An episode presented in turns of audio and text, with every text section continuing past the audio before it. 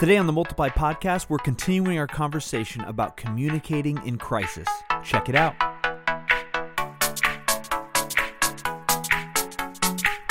Hey everybody, welcome back or welcome to the Multiply Podcast. My name is Jared. And my name is David. So glad to be back with you. Best month of the year. Best month of the year, yep. Because my birthday... Pumpkin spice, oh. My birthday is this Sunday. What'd you get me? Well, that's to be determined because we're recording this before your birthday. So usually mm. I like to take you out for um, for a meal, which is your number one love language. Yeah. Um, this year, I don't know. We'll see what we're going to do. Cause, sushi. Um, sushi. Well, are I they guess. open? We yeah, to, there's a place see. open. Half okay. price, Monday, Wednesdays. All right, well, half price. That's a win-win for both yep. of us. Secret Garden, Syracuse. Yeah. Actually, today is September fourteenth, first day for my daughter in middle school and her first day in public school. Wow. And she is going two days a week to start the year. And so, and tomorrow, actually, uh, we're pre-recording this, but tomorrow my six-year-old is having surgery. So all our listeners can say a prayer for little Maddie. She's having a pretty significant surgery that will land her in the hospital for recovery and therapy for almost a month. So wow. It'll be a challenging season, but it'll be good for her. She has cerebral palsy. It will help reduce the spasticity in her legs. And so, uh, yeah, so we got a we got a crazy month coming up. But my daughter's birthday. Yeah, well. Your tom- really tomorrow is your like we're recording early. Oh, you're saying yeah. what, on the release date? No, on the release on the release date, okay. Maddie's surgery is. I tomorrow. was wondering. I'm like, you're coming over to my house tomorrow. How are you having surgery? So, but no, we're yeah, recording this in the end of August. So, so yeah, your daughter's birthday is in the end of August. Yeah, my birthday is not this Sunday, but it's the Sunday after this release. And you should be actually what you're gonna want from me for your birthday after tomorrow, which is my daughter's birthday, is me to make you a birthday cake because. You will eat the birthday cake I make tomorrow. I am officially making the cake this year for my daughter's well, birthday. Well, listen. I, and it's going to be a mermaid cake. Ooh. My my wife is going to be in the hospital during my birthday, so maybe you can make me a birthday I cake. Will, I will see how this one goes, but if it goes well, yeah, I will do that, although you're not a sweets guy. No. Well, September's here, and it is my it is my favorite month. It's my favorite season. And, Pumpkin uh, spice is out. Yeah. Starbucks. Mm-hmm. Man, it's... Everything's happening. Yeah, the leaves are starting to change. Mm. Apple picking, um, snow's start, falling. No, st- no, no. Hopefully not. But yeah, no, it's good, man. That time I, of the I, year. I love fall. I hope it's a long fall. I hope winter doesn't come for a while. Yeah, I'm, I'm, I'm praying for like a fall that goes into like March this year, if you're down for that as well. And then there's like a no, no March. It goes into December, mid-December, two weeks of Christmas, and then we're right back into spring. Yeah. That would be amazing. Yeah. From your lips to God's ears. All right. Well, if you're uh, if you're first time listening, we uh, this is going to be a part two of a podcast that we started uh, or a topic we started in the last episode. So we want to encourage you, stop what you're doing right now. Stop. Stop listening. Put that burger down. Put that burger down and head back and listen to last episode, in which we launched um, the topic that we're uh, we're hitting on today, which is all about communicating in crisis. And so last episode, we, we started that off. We shared three thoughts. Uh, communicate more than normal. Communicate from a place of strength. Or excuse me, communicate communicate more than normal. Number two, communicate intentionally. And number three, communicate from a place of strength. And today, we're going to continue and share our, our second three principles with you about how to communicate in crisis. Mm-hmm. And um, and I, I think it was, uh, I mean, as we were just talking last time, it was helpful for me to even think through um, some of these principles that uh, one of the things we said is, in our country right now, we're kind of in the midst of, it feels like a, a, a major crisis, but this is not just major crises. These are also micro or minor crises. This can be something as simple as um, dealing with a child who's upset over something or um, any any sort of crisis at any level. These principles are helpful in thinking through how do I communicate in the midst of this. And so um, the first thing that we want to hit on today is the idea of communicating from a place of weakness. So we ended the last one on communicating from a place of strength. Now, yeah. This is kind of the, the flip side of that, and um, we want to talk about communicating from a place of weakness. Yeah. I think in crisis, people need to know that their leaders feel what they're feeling, right? I remember um, a couple years ago, I spoke at a gathering of leaders for Unilever, which is like a big corporation that has a ton of different um products underneath them. And uh, I forget what had happened that year, but something, There'd been some natural disaster in the South. I don't remember exactly which one it was, you know, some sort of a tropical storm or hurricane.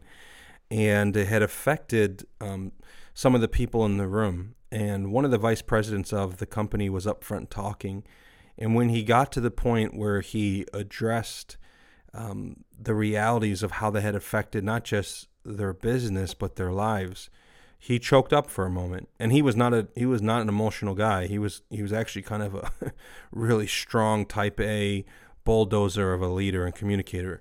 And as soon as he did it, the whole environment in the room just shifted. It just changed. And the people that he was leading saw him as a real person for the first time, I think, and felt connected to him. And I, and, and now if you're staging that, then that's manipulative. But um, my sense was that uh, he really got caught and he really got hit in the moment of, of what people's lives had been like, right? Yeah. So, okay, so you're going through COVID.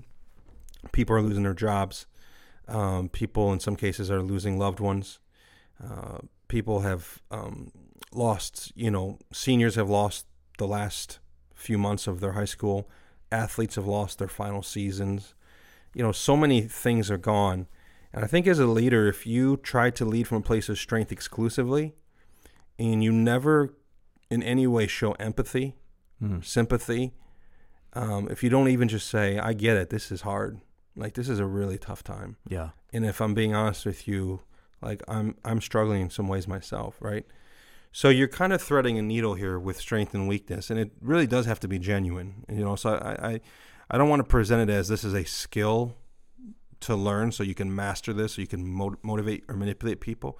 But I just want to say this is a maybe even a character and an emotional I Q, a self-awareness issue more than anything. It's something you you can work on being more intentional about displaying for people, right? Yeah. Because that doesn't, that's not to say it's not authentic, but sometimes we can think, I shouldn't show this part of me, or I shouldn't display this to people in the midst of crisis because they're, they only need strength. And so I think, I think what you're saying is um, this has to be authentic, but it is also something that you can learn is important to demonstrate and display. Yeah, I agree. And I think it's just sort of paying attention to, in your communication with people, where are you finding those moments to just kind of let your guard down a little bit, right? Um, I think often it makes sense for it to be towards the end of something, you know. So you're you're saying here, here's what we're doing, here's here's what we know, you know, and and I think um, here's here's what we think, here's what here's where we're headed, and we're gonna get there together. And I just want you guys to know that, like, you know, I feel the weight of this moment, like um, we are. We are grieving with those of you who have lost in the season. And uh, we want you to know that you're not grieving alone, and we're with you. We're standing with you in prayer. We're standing by ready to serve any practical ways that we can. And just making sure that you you highlight your own humanity, really. And it's not that it, it's there, yeah. But you just, some leaders are just won't let that guard down. They're too busy trying, I got to be strong. I got to be stoic. I got to be this sort of stuff. And, And and yes, you do need to be strain, strong in some areas, and we talked about that in the last episode. But you got to be real. People, I think it's Craig O'Shell says, people want to follow a leader who's real more than the, a leader who's right, even in some cases. Yeah, yeah, I think that's huge. And and like you said, this does come down to it's easier for some than others. Some people are more empathetic naturally than others. Like I, I, you're you're a lot more empathetic naturally than I am. So I think for someone like me. Um, Because there's a difference between authenticity and empathy, right? When you're communicating. Like authenticity can come across when you're spending time with people relationally. They know you're an authentic person, like you're a real person. But that doesn't necessarily trans- translate to empathy in your communication during a crisis, which is I feel you guys. I, right. I can understand what you're going through. I'm good at being authentic. I'm not as good at um, um, demonstrating empathy in communicating. Like that's something I have to be more intentional and think through, where I think for you, it probably comes a little more natural. You're a feeler, you're a weeper, you weep often, often and regularly. Easy. Well, I, I, I like what you're saying. I think there is a, definitely a difference between those two, but I think together, that's where the real leadership influence that's is. That's the sweet spot. Right.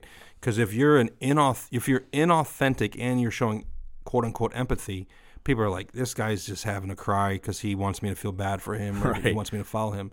And if you're the real deal, but you don't know how to communicate to people that you care, that you genuinely care about them, yeah. which is a task of leadership, is to care about the people that you're leading and serving, then your authenticity actually ends up in some ways working against you, you know? So it's not just being the real you, it's making sure that the real you knows how to uh, hurt with people and walk with people through things.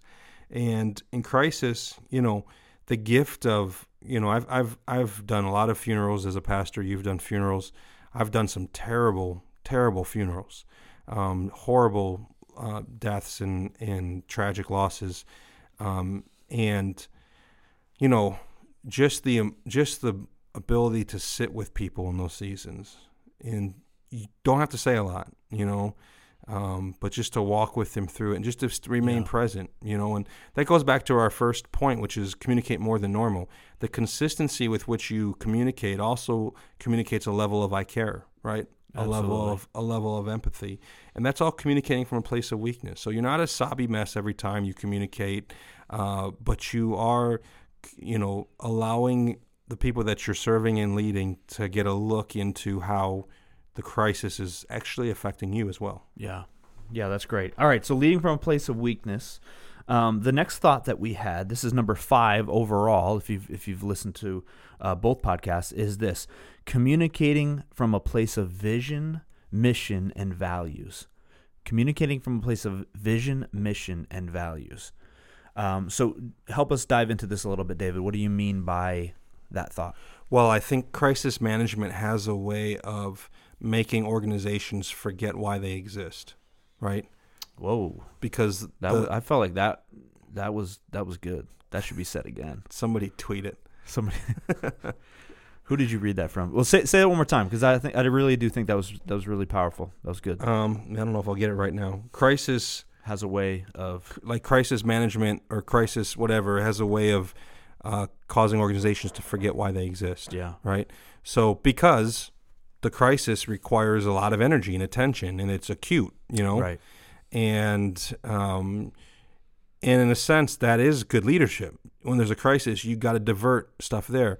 But it is easy to lose your sense of like, um, wait, is the way that we're addressing this crisis in line with our values? Hmm. Um, is this a crisis that's actually an obstacle to our vision and mission, or Um, can it actually be um, utilized and leveraged to get us closer? You know, I mean, can it push us forward? So always continuing, don't forget that this is what we're about. So as so as a local church, when we went through this COVID crisis, and obviously we're still in the middle of it in some ways, and we don't know what the future holds exactly, but our our our mission at Trinity is to make disciples, right? We're making disciples for the glory of God and the good of our community. So when we thought, how are we going to address this crisis of not being able to gather? Instead of just, instead of just sort of saying like, well, let's just create as many gathering opportunities as we can, we instead approach it as, what should we be offering online and offline to help maintain the mission, advance the mission of making disciples? So it yeah. wasn't enough for us to say, let's just do a high quality Sunday morning service and leave it at that, because for us that's only one disciple making environment, and we don't believe that one does the job. So we had to ask questions like, who, what, what do we need to do in order to make sure people are getting connected individually, getting contacted by church leadership, getting prayed with? Uh, what do we need to offer online so that people can come together and um, pray in larger groups or discuss Sunday sermon? Um, so it's this idea of like, what is our vision? What is our mission? And how do we stay true to those things even in the midst of crisis? Don't let crisis redefine your mission. It, it, it may redirect your energy and resources for a season, but right. vision and mission don't change.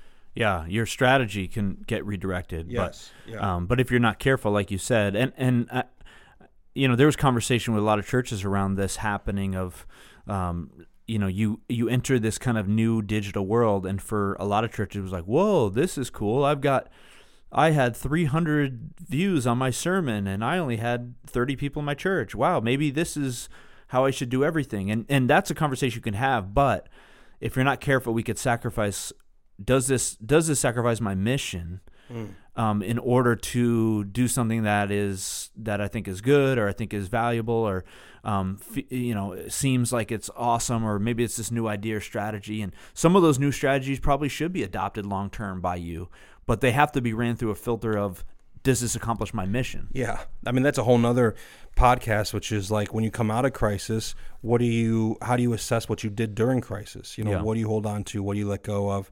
Um, but as far as why an organization, why a church exists and what it exists to do, um, those things can get evaluated, of course, at different times. And the wording can be, I mean, vi- you know, obviously people redo their vision statements and mission statements. So I'm not saying that can't happen. But in the midst of crisis, you want to continue to use those as a filter. Yeah. And just keep them in front of your team.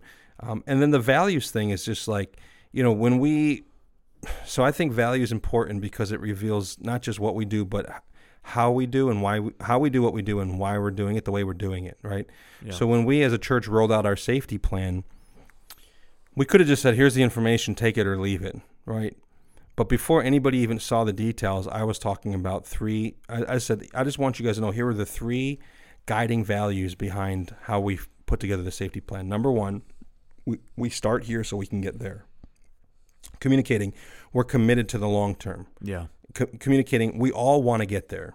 Everybody wants to get there. We may not agree on how to get there. Yeah, nobody likes this. Yeah, but we're starting, we're not staying right. here, we're starting here, right? And I, I said that a lot.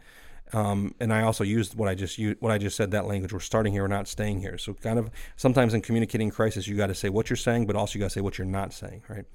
Um, and then our second one was we want best practices, not bare minimum. So when people were like, ah, this is actually more than the state's requiring, we would say, well, you know, one of our values was best practices, not bare minimum.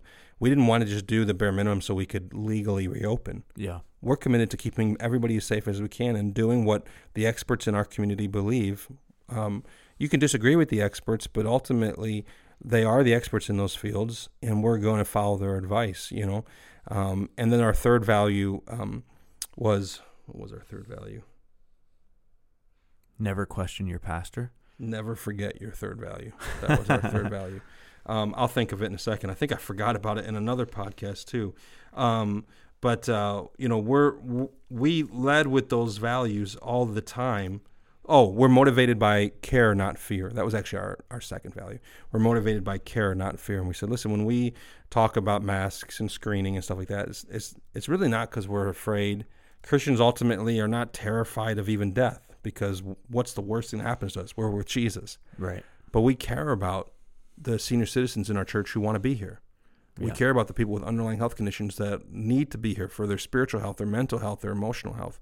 And so we led with those values and we talked about them. And then the actual plan, you know, we did one video about it and we posted it. But what was more important was that people understood our heart. Yeah, I think that's really important. And your values, your values are a lot of way of shape on how you do things and why things are important to you. And, and, and communicating those and keeping those in mind when you're communicating is, is really important. It's kind of like a, a rudder steering that ship, because otherwise you can...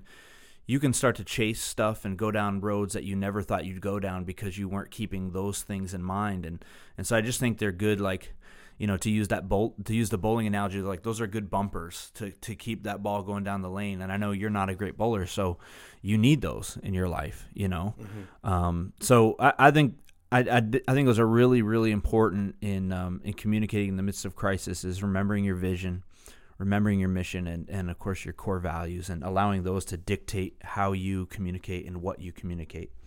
Um, the last thought we want to share with you guys is uh, communicate gratitude. Communicate gratitude. Now, this is, um, this is, I think, something that's very important in, all the time, but, but in the midst of crisis, it's very important, because typically in the midst of crisis, you've got people who are um, really... Uh, stepping up yeah. in leadership roles, stepping up in big ways, going kind of above and beyond. Going outside they, of their normal responsibilities. Right. right. Yeah. So share with us a little bit your thoughts on this idea of communicating gratitude. I mean, I think you, just like you need to communicate more than normal, you need to say thank you more than normal. And I think whatever that looks like. So our pastoral staff recently in our staff meetings has begun setting aside time to handwrite thank you notes to people who have returned and are serving. And we just want them to know, hey, we see what you're doing. We know there's a hundred reasons not to serve right now. and but we're thankful that you are, and we're grateful. And, you know, we don't do that to get anything from them. We just do that because we are genuinely grateful. But I think, you know, communicating gratitude to your team, who in many cases during crisis is working extra hard, or as I said, working outside of their normal area of expertise or focus. And that happened, you know, at uh, at our church. You know, everyone on our team stepped up and took on responsibilities that they normally would have no, they would never have to do. But crisis creates that reality. There's new things that have to get done.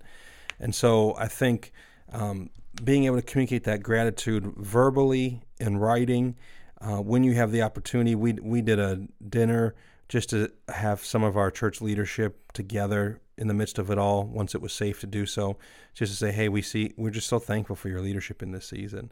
And I don't, you know, I really don't think a leader can ever say thank you too much to the people around them, but especially in yeah. crisis, because here's what happens in crisis. You get so focused on the things that aren't good, you forget to celebrate the things that really still are good.